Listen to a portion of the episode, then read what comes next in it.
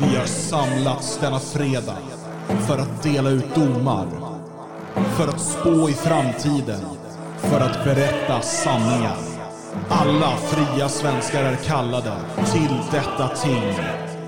Vårt fredagsting.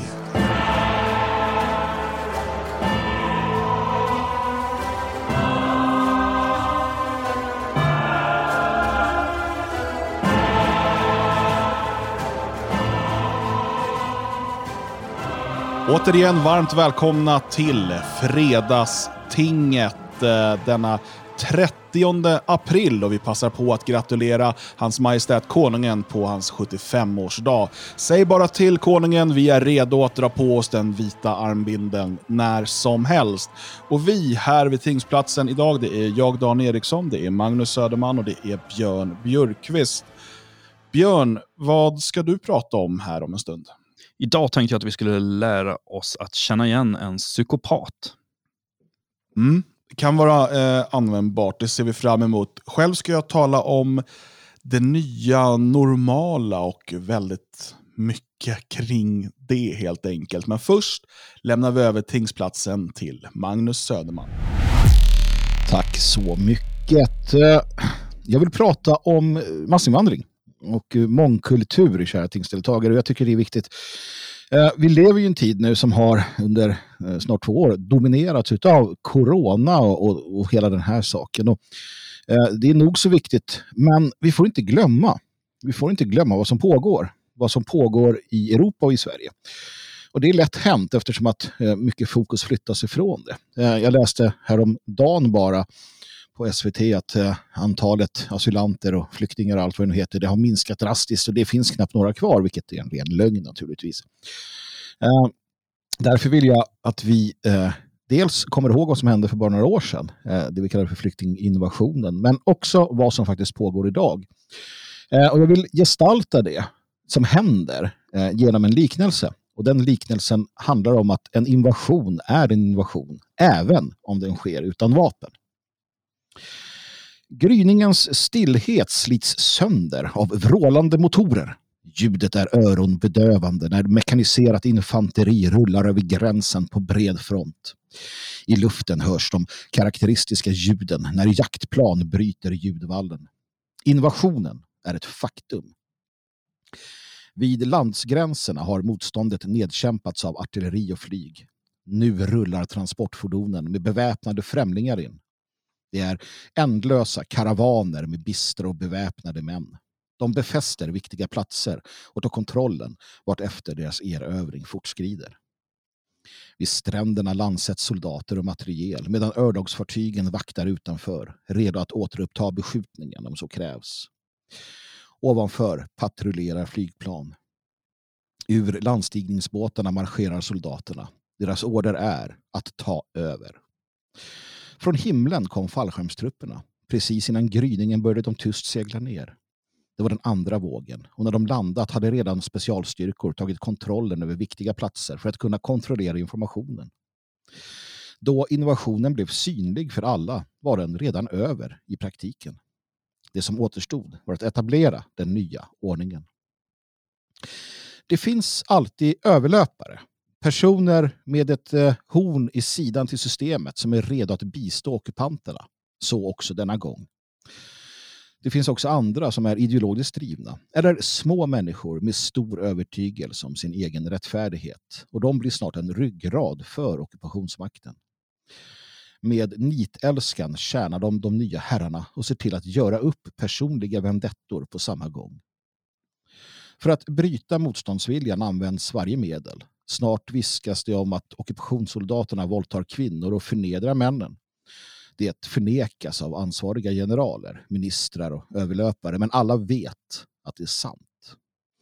Det finns inte mycket man kan göra åt det dock, annat än att slå ner blicken, akta sig noga och hoppas på det bästa. För att visa vilka som bestämmer blir vägspärrar och beväpnade patruller ett naturligt inslag i gatubilden de erövrade måste bära med sig identifikationshandlingar att visa upp vid varje givet tillfälle och de tvingas utstå förnedrande behandling, genomsökningar och trakasserier. De är vare sig trygga i sina hem eller på gatorna och torgen. Allt eftersom normaliseras ockupationen då ockupanterna tillägnat sig massmedias lojalitet. Genom nya lagar och påbud undergrävs den gamla identiteten. Man tvingar skolbarnen att lära sig ockupantens språk och en historieskrivning som passar in lärs ut. Man monterar ner de gamla, den gamla tron och ersätter den med en ny, ockupantens.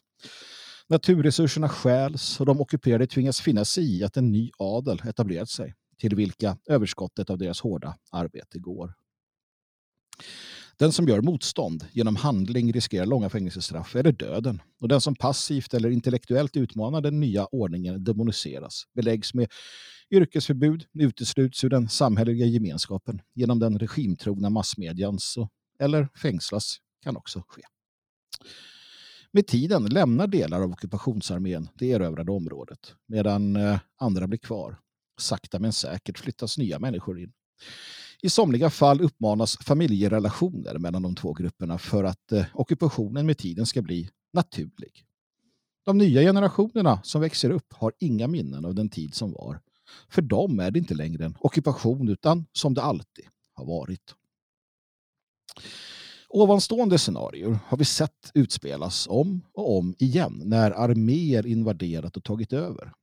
Bolsjevikerna agerade på det sättet, dels när de tog över Ryssland, men sen vidare när Sovjetunionen påtvingades tidigare suveräna stater. De angrep kristendomen, införde statsateism, de arbetade för att trycka undan den nationella kulturen och man tvingade befolkningen att lära sig de nya härskarnas språk. Sovjeterna likriktade alla erövrade områden och såg till så att ryssar flyttade in på ockuperad mark. I dessa områden uppmuntrades folkblandningen eftersom det gamla måste bort och något nytt skapas. Något nytt måste konstrueras. Imperiebyggare har alltid vetat om att nya införlivade områden måste splittras för att kunna behärskas. Ekonomiskt, andligt och eller biologiskt.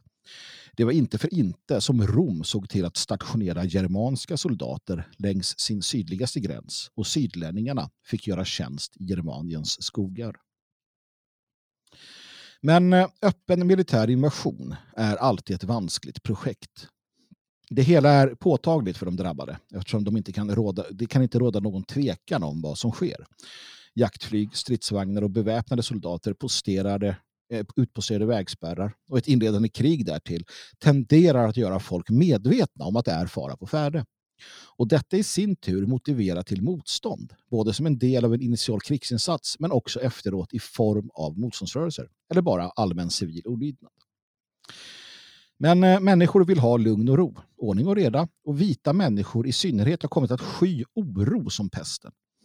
Man är benägen att acceptera mycket bara för att slippa betungande ansvar. Särskilt sant är detta, tyvärr, i Sverige. Efter årtionden av socialdemokratiskt styre har svensken delvis gått i barndom och gillande överfört det egna ansvaret till staten. Jag behöver inte ingripa mot brott. Vi har polisen till det. Jag behöver inte utbilda upp hos mina barn. Det sköter skolan åt mig. Jag behöver inte ta ansvar för den nationella säkerheten. Det finns militärer till det. När mor och far blir gamla behöver jag inte ta hand om dem. Det finns kommunal äldrevård. Och så vidare. Allt sådant ställs på ända vid en innovation verkligheten. Osäkerheten blir ytterst påtaglig när man helt plötsligt måste fäkta själv igen. Ett eh, gemensamt ansvarstagande blir nödvändigt. Faktum är att de 200 år av fred som Sverige välsignats med trots allt kan visa sig vara olycksår av helt andra skäl än de hade varit om kriget drabbat oss. Så eftersom avsaknaden av krigets vedermödor gjort oss veka och handlingsförlamade. En militär invasion hade kunnat råda bot på detta, men någon sådan ser inte ut att ske. Det som sker är dock lika illa, men eh, mycket svårare att förstå.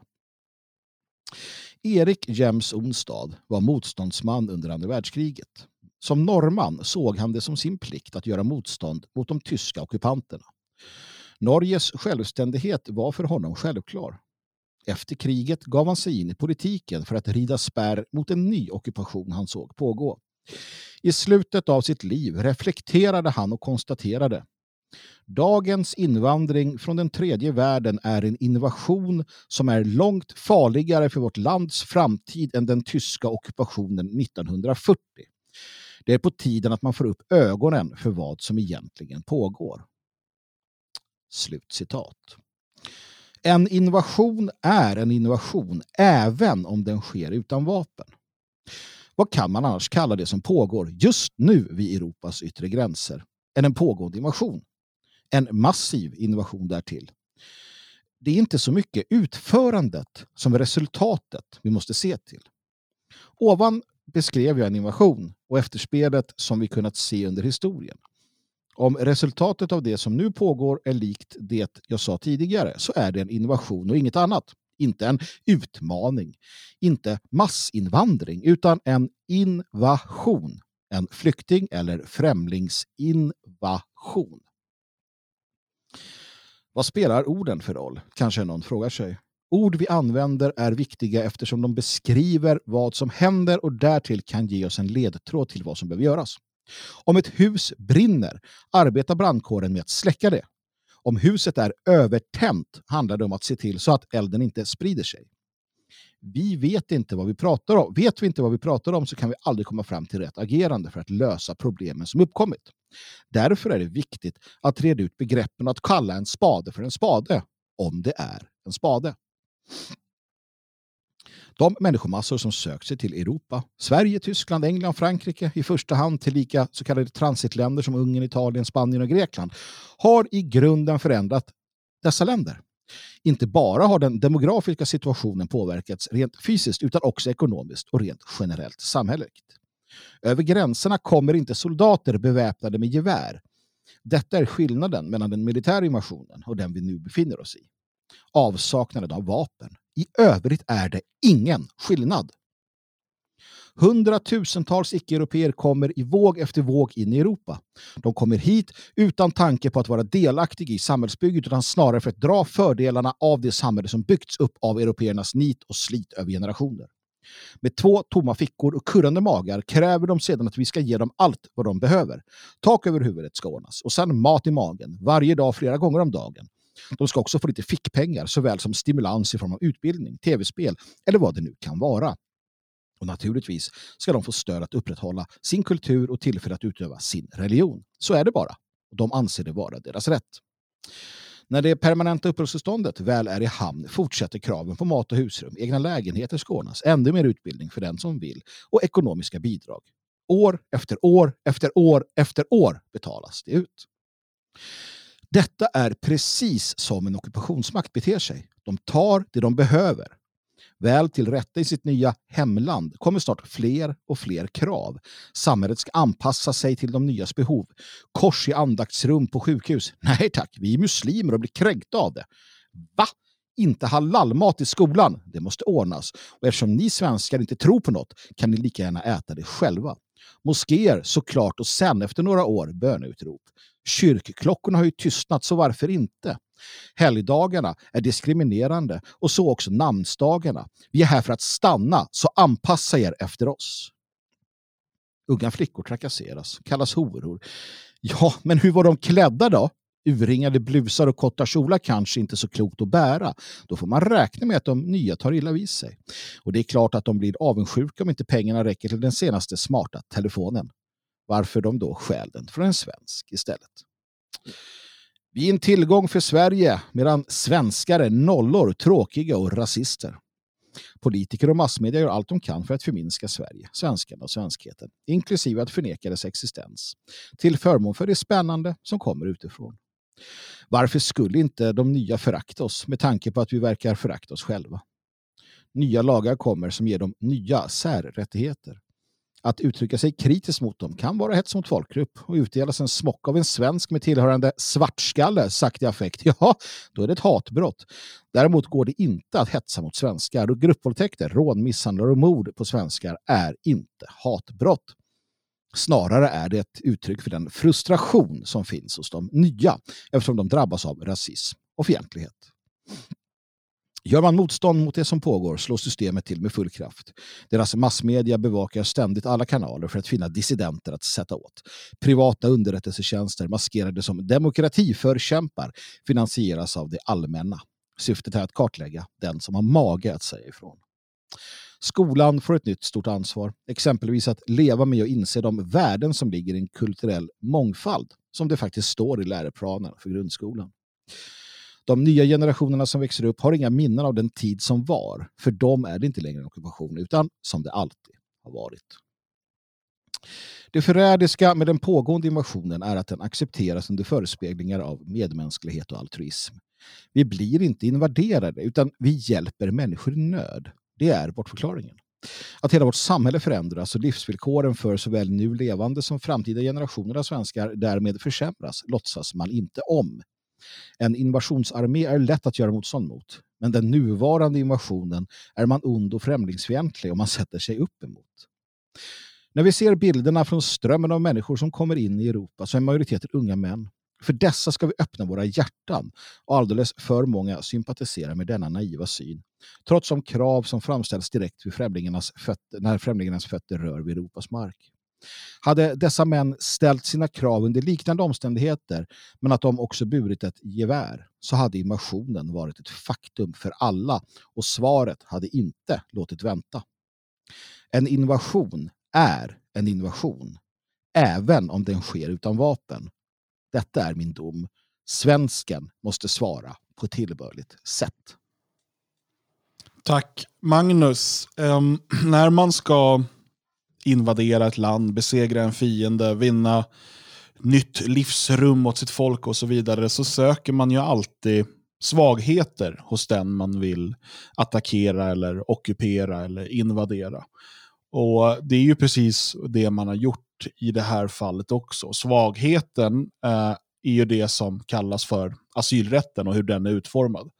En eh, så kallad rättighet som kom, kom till under en helt annan tid, under helt andra förutsättningar eh, också med eh, dagens moderna möjlighet att eh, resa runt och de förändringar som har skett i världen, eh, inte minst med EU och Schengenavtalet, eh, har gjort att eh, det kan missbrukas och utnyttjas å det grövsta. Ändå hålls ju asylrätten som det liksom absolut heligaste och finaste, trots att den uppenbarligen är kanske vår allra största svaghet.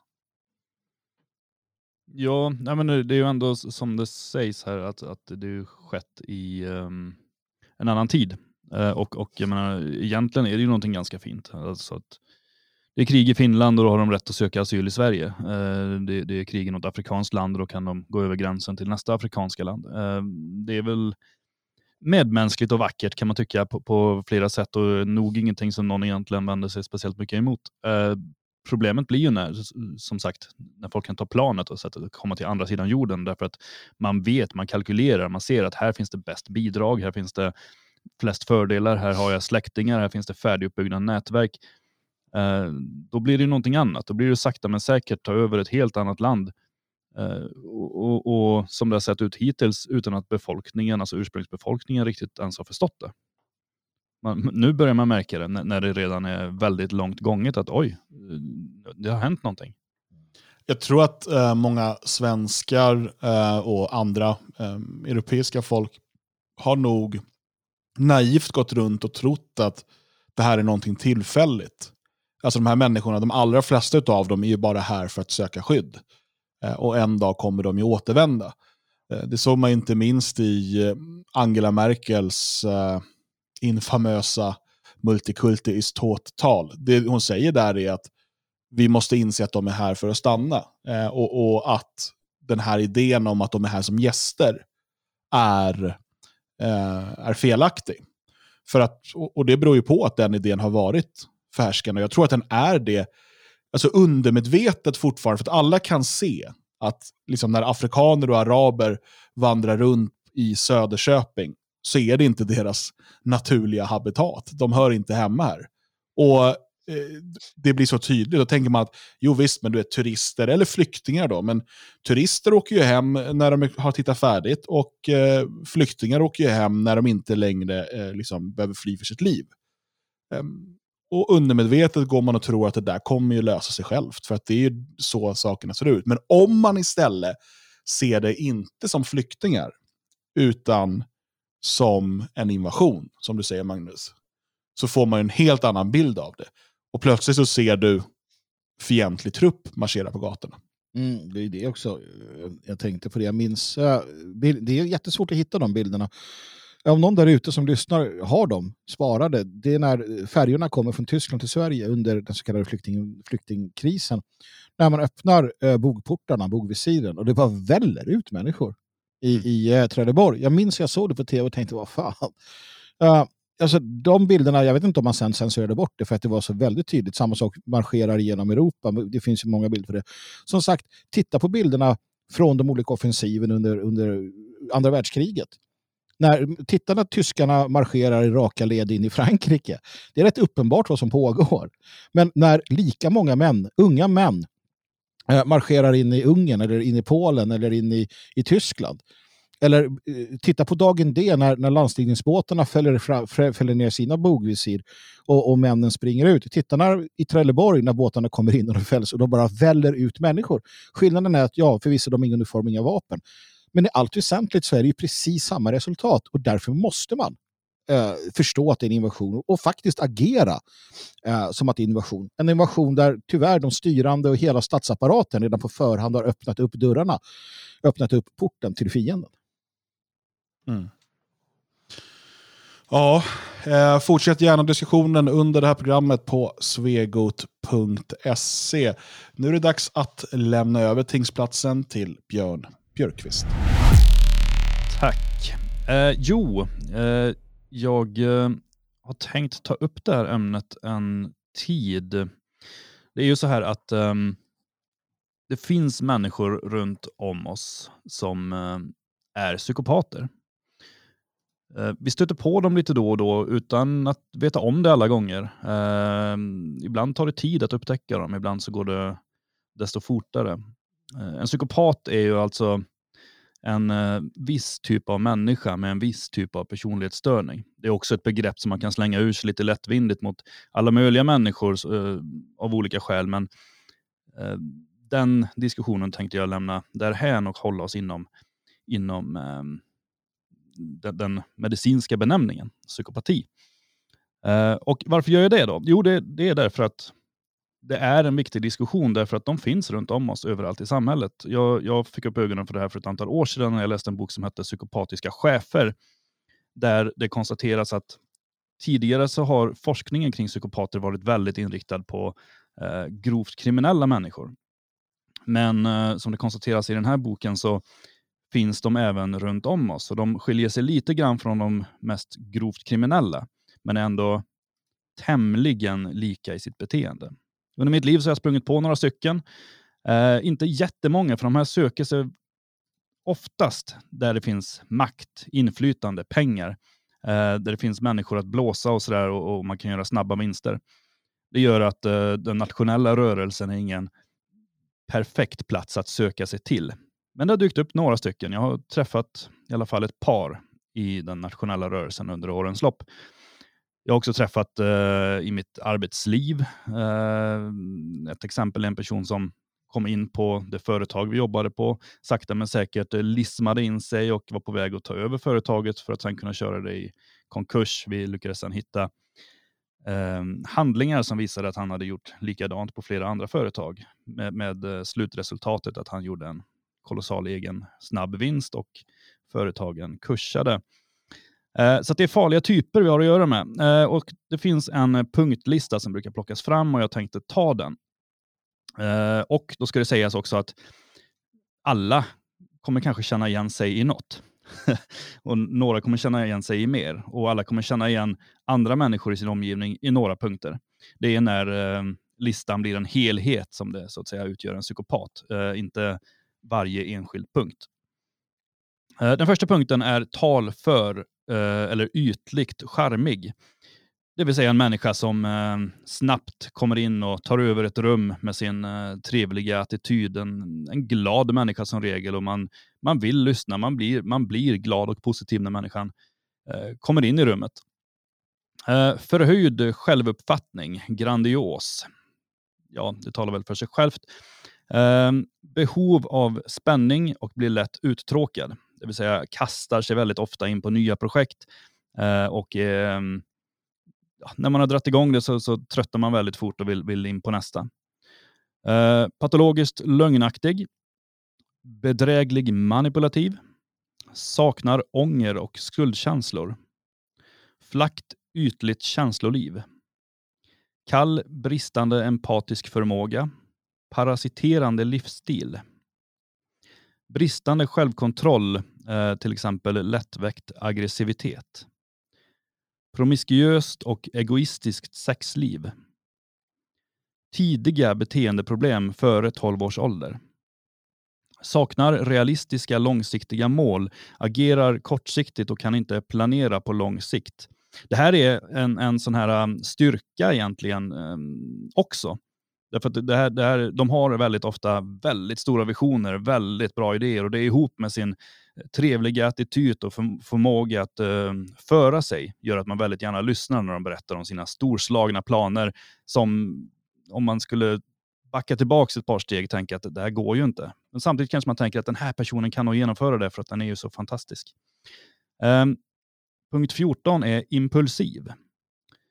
Sedan har vi ansvarslöshet, till exempel som förälder eller chef. Tar inte ansvar för sina handlingar.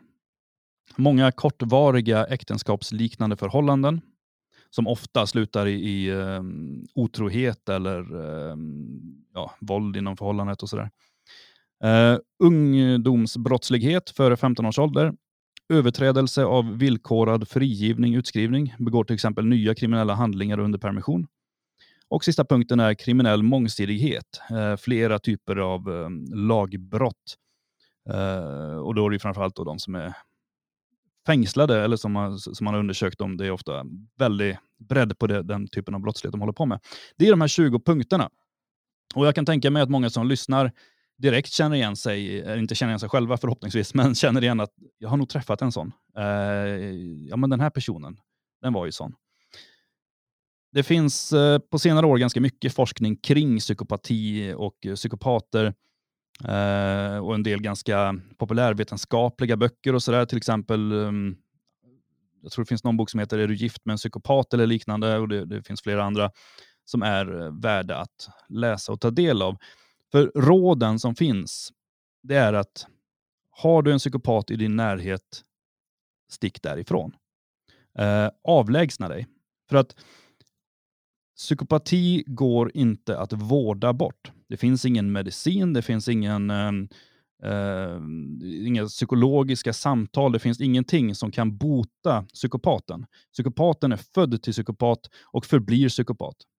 I ett väldigt, väldigt tidigt skede i barnets alltså spädbarnsålder så kan man möjligtvis lindra de här symptomen. Men eh, det går aldrig att bota helt och hållet och framförallt inte i Eh, ungdom eller i vuxen ålder. Så för sin egen skull, upptäcker man att eh, man är gift med en psykopat, så ta ut skilsmässa. Det går inte att prata sig fram till en lösning där man får bort det här. Upptäcker man att chefen är psykopat, men sök ett annat jobb. Håll dig borta, avlägsna dig, försvinn. Um, och Det är den här lilla varningen som jag vill sända ut här idag och jag lämnar ordet fritt. Tack så mycket Björn. En viktig sak när det gäller psykopati och psykopater det är ju att förstå att det är också medfött. Eh, vetenskapen är väldigt ense om det. Eh, man brukar säga att eh, psykopati ehm, är medfött och sociopati är ehm, skapat så att säga genom kanske trauman och sådär i, i barndomen. Um, och enligt um, statistik ifrån USA så är ungefär 1% av befolkningen uh, psykopater, medan de utgör minst 25% av uh, alla uh, kriminella i fängelse. Mm. Det är alltså en väldigt, väldigt um, problematisk grupp. Och när man då vet att det här dels är medfött, dels inte går att bota, så ställer det ju dels krav på oss och det som du är inne på här Björn, att om man har en sån människa i sin närhet, du kan inte förändra den människan. Du kan inte bota den människan. Du kan bara skydda dig själv, dina barn, ditt parti eller vad det nu än är som den här psykopaten hotar. Eh, samtidigt som samhälle, om vi vet att ungefär en procent av alla som föds är psykopater, som inte går att bota och de är i en mycket högre risk att bli kriminella och, och ställa till stora problem i samhället. Det ställer ju också frågor till oss. Hur, om vi upptäcker att en människa i ung ålder märker vi att den här, det här är en psykopat. Vad gör vi med en sån person? Hur kan samhället agera för att minimera skadeverkningarna den här personen kan åsamka? Mm. Det, är en, eh, det där är ju en, en fråga som är eh, hart när omöjlig att svara på. Där krävs det ju väldigt mycket diskussioner. Och där krävs det ju expertis som också kan gå in och så vidare. Det är svårt för en annan och sådär. Jag tror att de flesta landar ganska slarvigt i att ja, men då måste de bort eller så här, lås in dem eller eh, ja, vi ska inte göra sådana invasiva undersökningar på små barn eller någonting sådär. Ja, och man kan ju hålla med allt. Liksom, så att det, det, är en sån, det, är, det är en sån stor fråga. Eh, som förvisso borde, borde behandlas eh, mer än vad den gör också kan jag tycka. Sen är det är ett problem med sjukdomsförklaringar eh, av människor. Um, just psykopat är ju något som folk slänger sig med på tok för mycket. Um, jag, jag, tycker att man kan ju, man kan ju se eh, delar av det som, som Björn räknar upp. Det hittar man hos sig själv, hos sina vänner, hos sina liksom, ja, delar av det. Det är ju när allting sammanfaller du får den perfekta stormen. Och det är ju mer vanligt än man tror kanske. Men är fortfarande inte så där vansinnigt jättevanligt. En procent pratade de om i, i det vanliga samhället.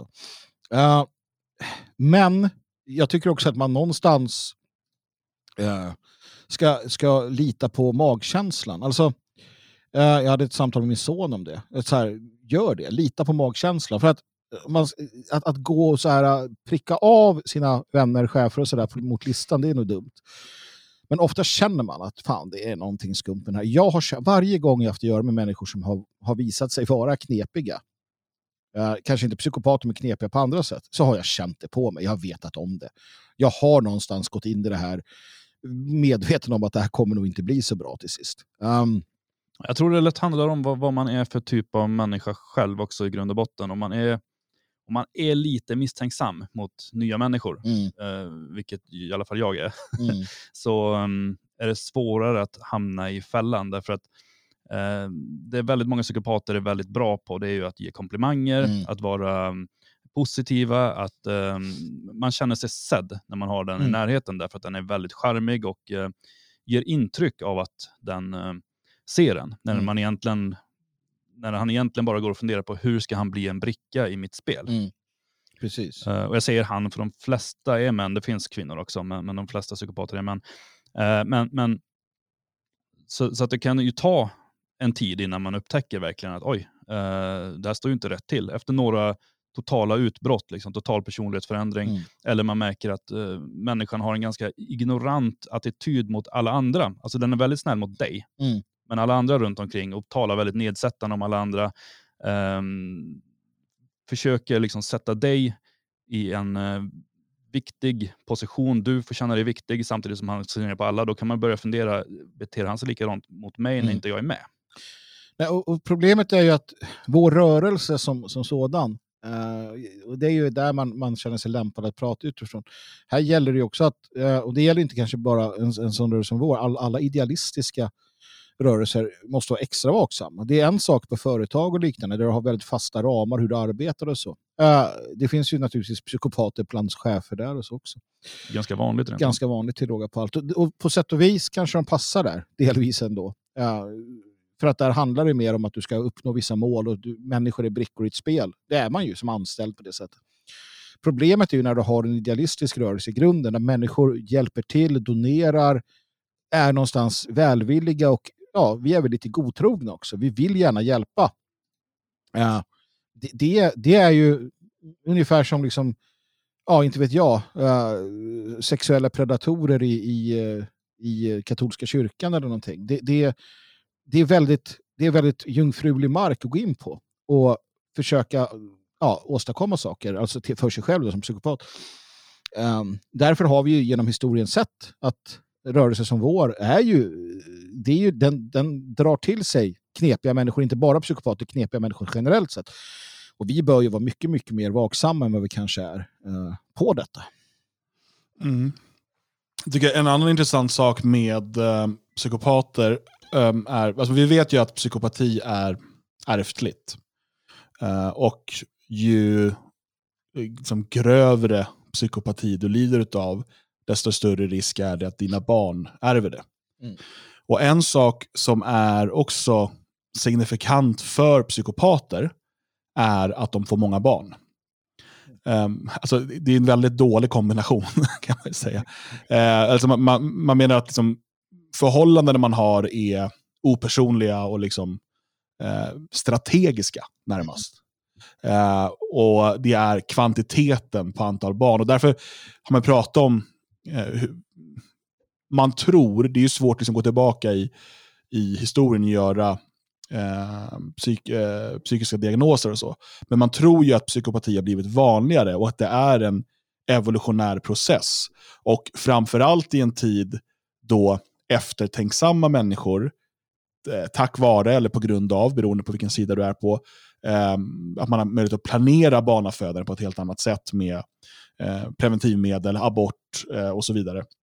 Att eftertänksamma människor eh, som då inte är psykopater skaffar färre barn, medan psykopater eh, väldigt ofta är fyra, fem, sex eller sjubarnsföräldrar. Ofta med flera kvinnor, eh, ofta överger de sina barn och så vidare. Vilket också gör att barnen riskerar att utvecklas till sociopater. Mm. Um, alltså det, det, det, är en, en toxisk soppa som liksom kokas upp här.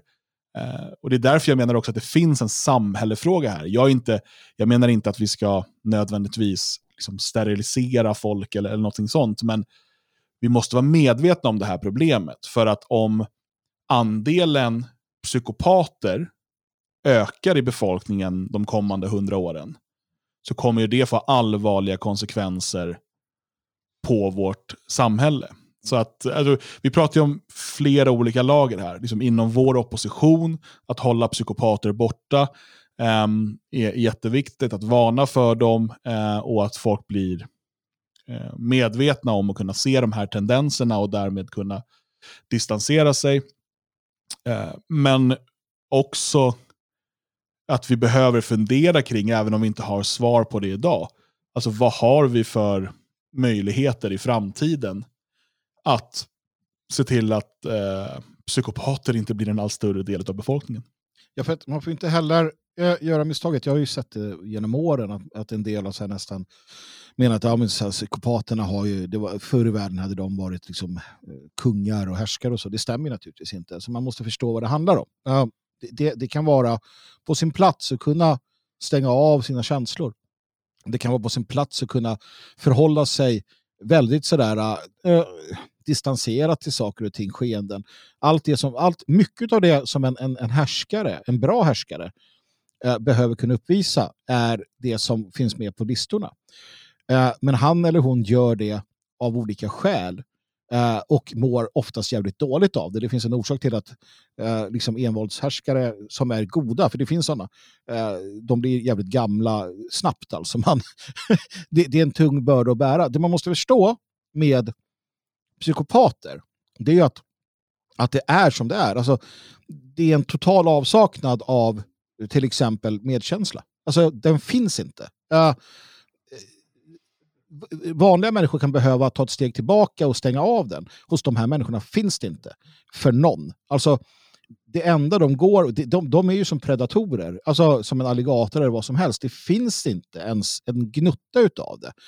Utan allting är att anpassa sig och, och, och dra i, i, i tåtar och så vidare. Det är det som är det svåra att förstå.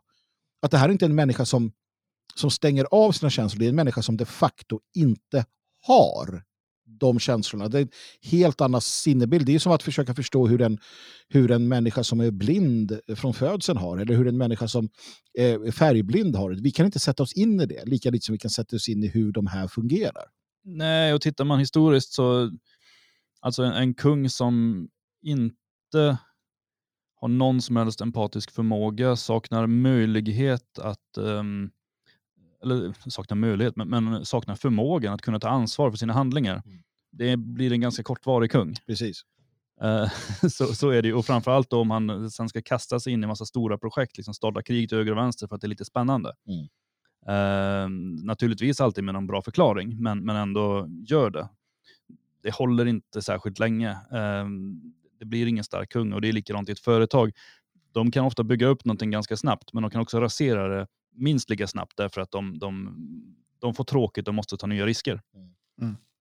Jo, och sen um, blir det ju också, för de allra flesta blir det ju tydligt efter att uh, psykopaten har byggt upp och raserat någonting och, och så flera gånger, eh, så är det för de allra flesta tydligt att den här personen ska man hålla sig borta ifrån. Den här personen är trubbel. Sen är det så att just för att de ofta är karismatiska och har ett, en viss mm, glöd, eh, så eh, finns det alltid nya människor att, att, att fånga in, så att säga. Det är därför sekter kan, kan blomma upp och sådär, fast man utifrån tycker att de är helt, är helt galna.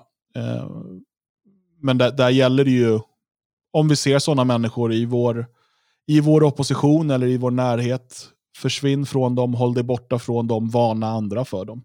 Det är väl så mycket man kan uppmana till. Ja, överallt i livet helt enkelt. För att eh, man blir inte lycklig av det.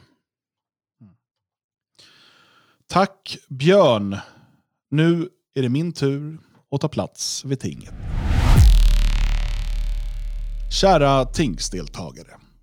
Begreppet det nya normala har dykt upp ett flertal gånger i historien och väldigt sällan har det inneburit något positivt.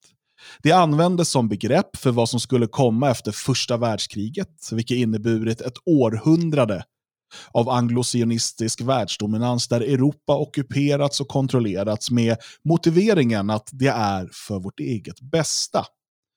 Tyskland, det europeiska hjärtat och supermakten förbjöds bygga vare sig militär eller oberoende ekonomi för världsfredens skull. Det var det nya normala. Det nya normala var också ett begrepp efter terrorattackerna den 11 september 2001 och användes för att motivera de anglosionistiska masskrigen i Mellanöstern. För arabernas skull skulle deras hem och barn bombas och mördas så att även de skulle kunna få den så kallade demokrati man tvingat på Europa århundradet innan. Det var det nya normala. Nu används begreppet som bekant för att tala om världen efter de nuvarande covid-restriktionerna. Jag säger covid-restriktionerna och inte coronaviruset eftersom det inte är viruset som har slagit sönder ekonomin och fråntagit människor deras grundläggande mänskliga fri och rättigheter. Det är politiker. Det är restriktionerna som är problemet, inte viruset.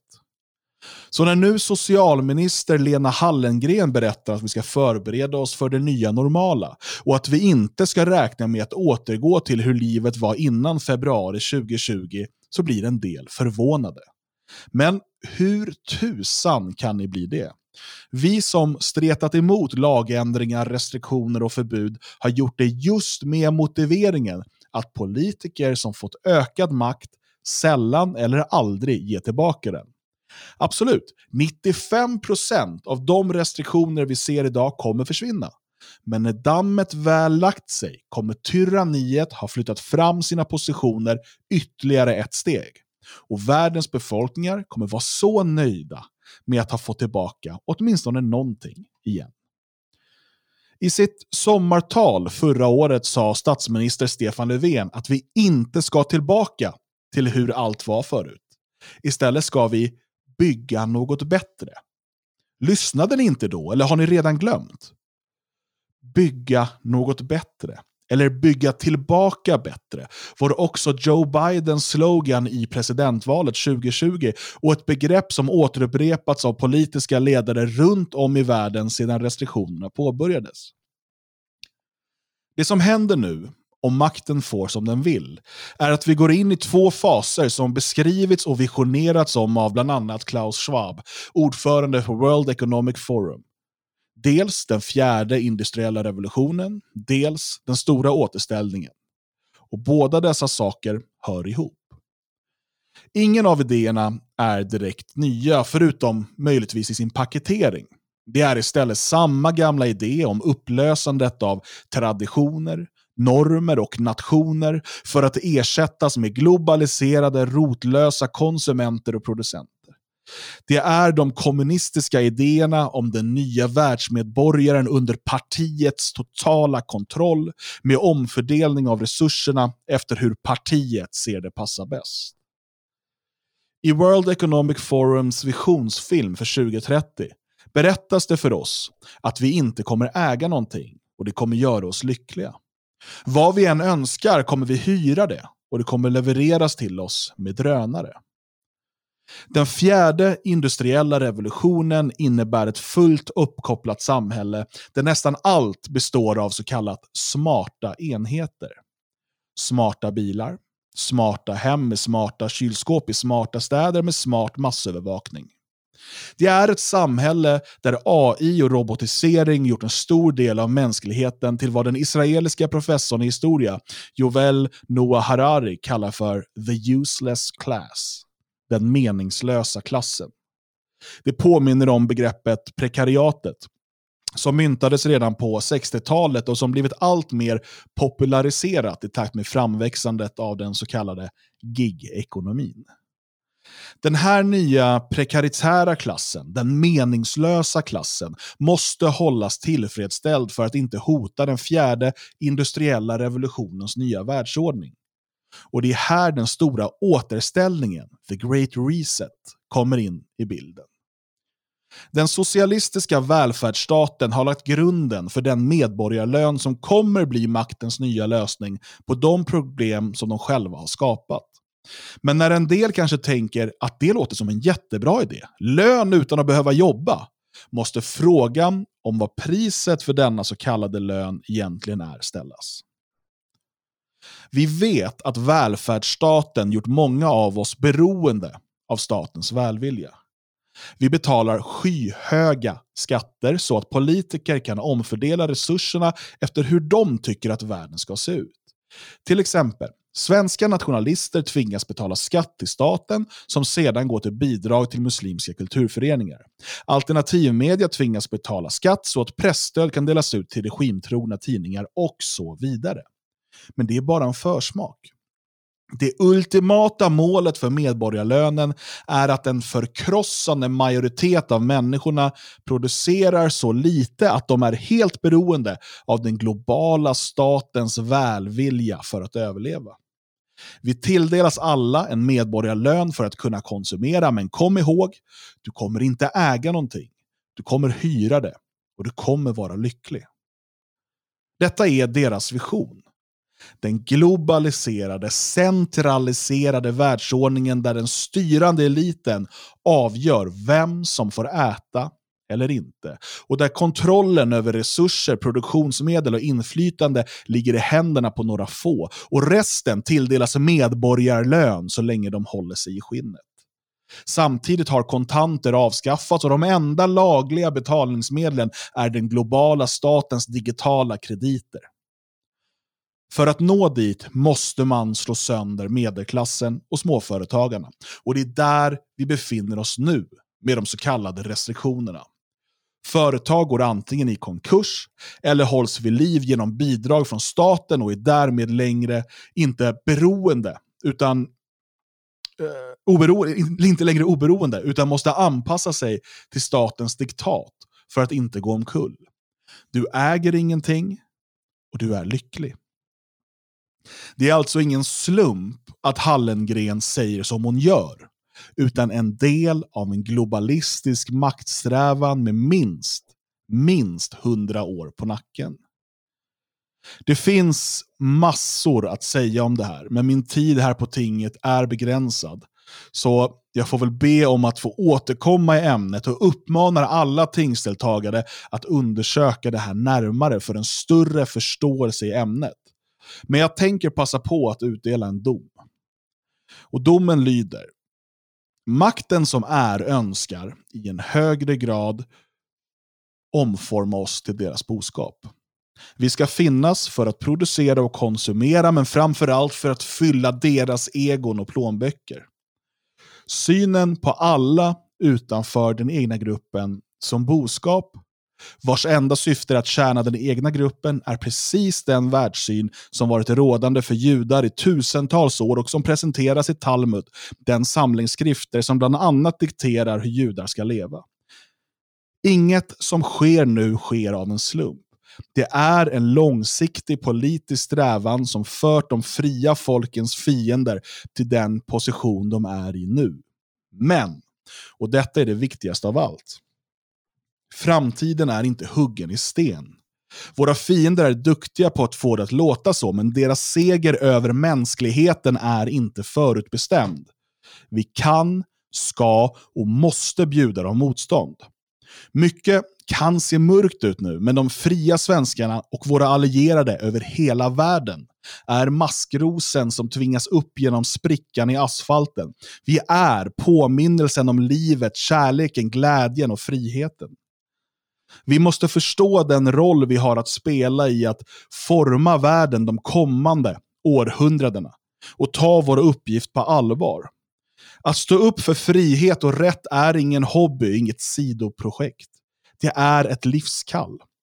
Om du inte känner dig manad att ställa dig längst fram på barrikader och fokusera all din kraft på vår svenska strävan, ta ett steg åt sidan och lämna plats för någon annan. Men rätta in dig i ledet och agera understöd. Inget kan vara viktigare än våra barns, vårt folks och i förlängningen hela mänsklighetens framtida frihet. Prioriterar du annorlunda så prioriterar du fel. Tack. Jag eh, vill eh, direkt bara återkomma till någonting jag pratat om tidigare som jag tycker ska vara rådande. Um, för det finns två sätt uh, som faktiskt hör ihop som vi måste uh, utnyttja fullt ut. Uh, eller två, två saker, två levnadsbetingelser, två, ja, vad du nu vill. Det ena det är att, att vända, så att säga, vända ryggen åt civilisationen, åt världen. Inte genom att, att liksom bosätta oss i eh, någon stuga i skogen, om man nu inte vill det. Men att, att leva i världen utan att vara en del av världen. Det, det är det jag, jag, jag, är ute och fiskar efter här, att, att hålla, hålla avståndet. Eh, men fortfarande kunna leva i världen såklart. Eh, det, det, är att, att äga mark, att, att, eh, att kunna någonting, att kunna något handfast eh, som man kan byta saker med varandra. Att kunna leva i ett mindre samhälle där man har en, en, en helt annan möjlighet att, att finnas och leva tillsammans. Det är det ena. Det andra är att vara hyper, eh, hyper IT eh, uppkopplad. Alltså eh, du ska ha eh, säd och utsäde i ladorna och du ska ha kryptopengar eh, på, på datorn. så att säga. Eh, båda de vägarna är vägar framåt. Eh, för det som händer nu, eh, som du säger där, Dan, det är också så att eh, bland dessa skurkar så bråkar de med varandra. De är inte överens. Eh, de är inte alls överens om hur de ska gå vidare. Vissa är det. Men du har, du har storföretag mot eh, stater, stater mot media, media mot stater, alla mot alla. Det finns den aspekten också. Världsorganisationer, FN och allt möjligt. Eh, och, och, här har vi två vägar att kunna så att säga nästan sitta på sidlinjen och se vad det blir av detta. Och det är att bygga våra egna samhällen och det är att alltså, och göra det både IRL och på nätet. Mm, jag skulle vilja eh, citera här faktiskt. Jag eh, såg det har varit lite debatt här nu ett par dagar. Det var någon socialdemokrat som pratade om det nya normala. Och det fick ju Liberalerna och Centerpartiet att gå ut och reagera. Eh, och jag tänkte citera Annie Lööf, för det hon skriver eh, ungefär samma som Liberalerna också. Eh, då säger hon så här, att öppna upp samhället igen och återupprätta eh, människors fri och rättigheter så fort det går är det som eh, ska vara normalläget. Staten får aldrig lättvindigt eh, inskränka på människors fri och rättigheter. Därför är det viktigt att smittspridningen nu begränsas för ökad frihet. Det är alltså, hon propagerar alltså för att stänga igen nu ännu mer så mycket det går för att kanske någon gång i framtiden när man kan tycka att det är begränsat öppna upp igen. Alltså det är ju en sån falskhet och det är ju sån här retorik vi får nu från, vi har alltså socialdemokrater, eh, vänsterpolitiker av olika slag som pratar om det nya normala som ska vara det stängda och sen har vi de här så kallade liberala krafterna som hävdar att nu måste vi stänga ännu mer för att kanske sen i framtiden kunna öppna upp. Där, det är där vi står, mellan två som vill ha stängt fast säger olika saker. Ja, och det är de här fina orden, alltså man pratar då om liksom, eh, friheter och rättigheter och demokrati och yttrandefrihet, vad det än är, som man alltid använder för att motivera inskränkningar i just dessa saker. Eh, det är liksom eh, att eh, man motiverade att Tyskland inte skulle få ha eh, någon eh, egen militär, att man inte skulle få kunna ha en, en oberoende ekonomi, med eh, att det är för eh, fredens skull. Då bara USA skulle få ha en, en, en stor militär. Samma sak när det gäller eh, kärnvapen. Man eh, motiverar inskränkningar i yttrandefriheten med att det handlar om att skydda alla människors frihet att våga uttrycka sig. Alltså, du har alla de här sakerna och det, det är samma sak här. Man kommer då säga att ja, vi måste göra det här och det här som är inskränkningar i dina din möjlighet att röra dig, att liksom bedriva affärsverksamhet och så vidare, för att skydda dina friheter.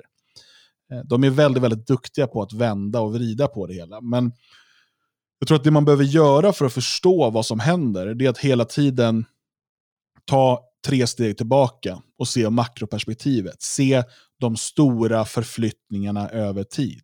Är man mitt uppe i det, om man lever i fyra års cykel, liksom valrörelsecykel, eller ännu värre som många gör idag, lever i Netflix-cykler, så kommer du aldrig kunna koppla ihop de här olika sakerna som sker och se att de faktiskt hänger samman. Och titta på eh, globalister eh, de senaste hundra åren och lite till och, och kolla på deras visioner och titta på var vi är någonstans idag. Så ser du att det kanske inte var exakt den vägen som man ville gå. Men målet i slutändan blir detsamma. Det är inte så att, eh, att kommunister på 20-talet, 1920-talet, kunde förutspå eh, smartphones och, och självkörande bilar. Men när du då ser den fjärde industriella revolutionen som man talar om, och där vi är ständigt övervakade eh, med ansiktsigenkänning, socialt kreditsystem och så vidare, så har du samma kontrollsystem som kommunisterna önskade införa i Sovjet, fast i en modern teknisk variant. Och så säger man att det här är för dina fri och rättigheter. Precis som man sa i Sovjet, det här är för dina fri och rättigheter. Den, alltså, den, den som tror att man eh, i kommunistiska diktaturer sa att det här är för att vi vill förtrycka dig, det här gör vi för att vi vill dig illa, då är man ju dum i huvudet om man tror det. Det som alla som eh, levde i och växte upp eh, i, i, en kommunistisk diktatur fick höra var att det här är för friheten. Vi bygger den här muren runt vårt land eh, för att skydda dig mot fascismen. Det, det, är liksom, Berlinmuren var inte framförallt där för att eh, hålla inne befolkningen, vilket vi vet att den var, utan officiellt var den där för att skydda dig från fascisterna i väst. Och det är ju ändå schysst. ja, rimligt. Nej, men som sagt, man får uh, hålla ögonen öppna uh, och säga vad... Alltså, och det är viktigt också att, man, att, man, att folk säger ifrån. Uh, för att, återigen, det, det, finns också en möjlighet, en chans, och det är att, att man lever fritt. Att man tillsammans som folk lever fritt eh, till den grad att systemet i efterhand säger att ja, men vad bra att allt är fritt. Det var precis det vi ville. Eh, alltså de kommer inte öppna upp frivilligt. Men om de ser att viljan hos oss är så stark att, att ha friheter så kommer de eh, kanske göra bedömningen att eh, de får ge oss de friheterna och låtsas som att det var det de hade tänkt göra hela tiden. Och det du nämner här Magnus också med när vi bygger våra egna samhällen, det är det som är min liknelse med maskrosen i asfalten. För att eh, det är på många sätt ett mörker som lägger sig över vårt land och vår kontinent och i slutändan vår värld. Mm. Men överallt kommer vi se sprickorna i det här mörkret, i den här mörka asfalten. Och där kommer livet i form, i den här metaforen, då, utav en maskros att växa fram eh, som ett bevis på att vi fortfarande finns. Där under finns fortfarande det naturliga, det riktiga, det rätta. Trots allt som har lagts över oss. Så det, det, det, är så vi behöver se de här små eh, utskotten eh, som vi skapar runt om i, runt om i världen. Mm. Absolut. Nästa fredag så är Fredagstinget direktsänt och det kommer vara lite annorlunda. Mer än så säger jag inte, utan du bör lyssna 20.00 eh, nästa fredag den 7 maj. Kanske får det en eller annan överraskning. Nu återstår bara för oss att önska en glad valborg.